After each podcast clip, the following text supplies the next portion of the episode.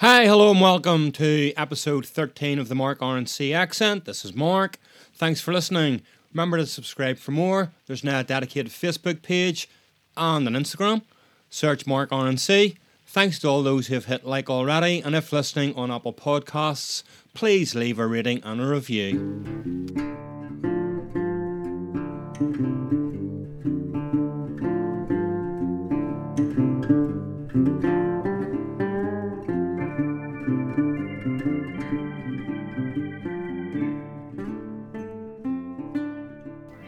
So, what's this one about?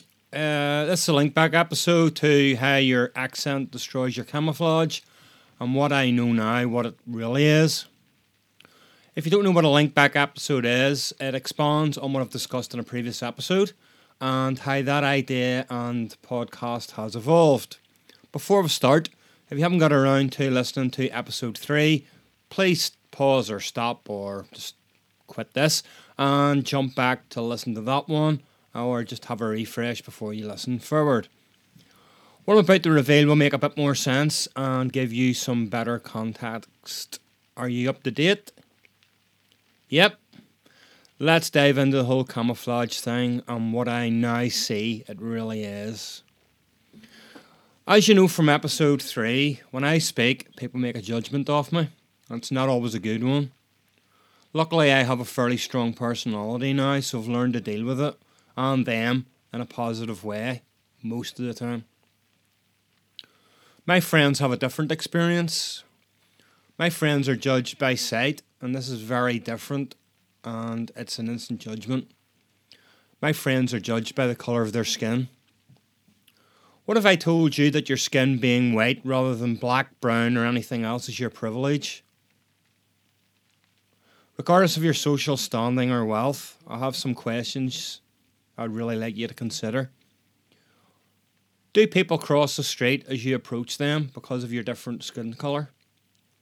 Do people on public transport treat or look at you differently because of your skin colour? Do people judge you when you're shopping, driving, general commuting, or doing whatever the world considers as a normal daily event because of your skin colour? When you get into your nice car that you work so hard to buy, do you fear being stopped by the police because of your skin colour? I've been left in a state of sadness and sometimes anger from hearing the experiences of my friends and colleagues relating to their often daily experiences around those very questions. I've got a story time time. My workplace has a diversity. Many places do. I'd like to think ours is slightly better than others for the amount of people of different backgrounds. A previous work colleague and I were once having a conversation about people and how horrible they can be. His story took place around the time of the Manchester Arena bombing, and tensions were running high in the UK. And this guy bore the brunt of this on something as simple as a train journey to work. He related his journey in a matter of fact way to me. It wasn't the first time something similar had been inflicted on him. And as he had boarded the train that particular day, it was busy as usual, not many free seats available, and he spotted one with an elderly lady sat at the window seat, and as usual, her bags on the empty seat. So he politely asked if he might sit down. As a man with impeccable manners and sporting a kindly smile, the fact that he is brown skinned bearded, as per his Muslim tra- uh, tradition, and carrying a backpack with his work stuff in it, negated the manners and the kindly smile. He was answered with, I'm not having your kind sit anywhere near me. He told me he was embarrassed more than shocked, and then he shrugged his shoulders, saying, Stuff like that happens all the time. So why am I exempt from this sort of behaviour? I'm Northern Irish, my skin is white, and I would keep my voice silent. My camouflage is intact. And what I've come to realise, that's my white privilege. And it's not something to be proud of. Silence is not golden. It's helping to promote attitudes which are very, very wrong. My friends and colleagues suffer what I can never feel the indignity of judgment because of their skin color, the indignity of fear from the judgment that they are doing something wrong because of their skin color. Now you know what white privilege is. The color of your skin, regardless of wealth or anything else, gives you a social positive over those around you of color. Is it right? No, it's not. My com- camouflage is that white privilege.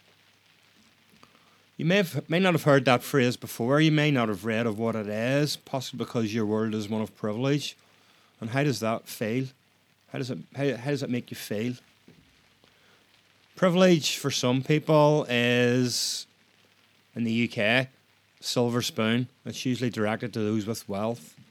Privilege for many means huge houses, big cars, expensive clothes, and more. White privilege for many means you're treated better than they are because of colour bias. The important part of this, and yes, it's my point, my reveal if you prefer, knowing you have this privilege in life gives you power. It's the power to affect change in people's attitudes, their judgments, their bigotry, and racial discrimination. Being a force for change often means talking about something that isn't right.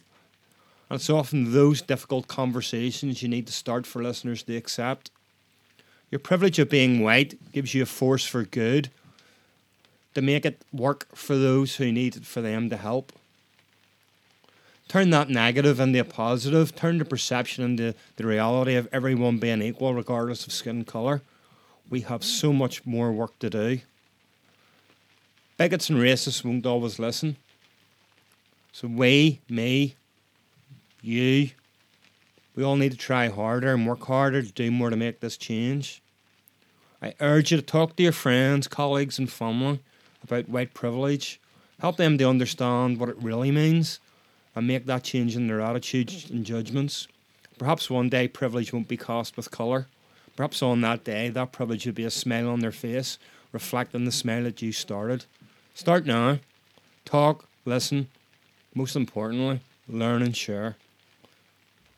This is Mark signing off saying, remember to hit subscribe if you haven't already. If you like what I'm doing, let me know by leaving a rating on your preferred podcast listening platform. If you have time, write up a review you can reach me through markrnc.com, my Facebook page, Instagram, just about anywhere in the world. Just search Mark RNC. Thanks for listening. Until the next time, keep smiling in the comfort of you being amazing.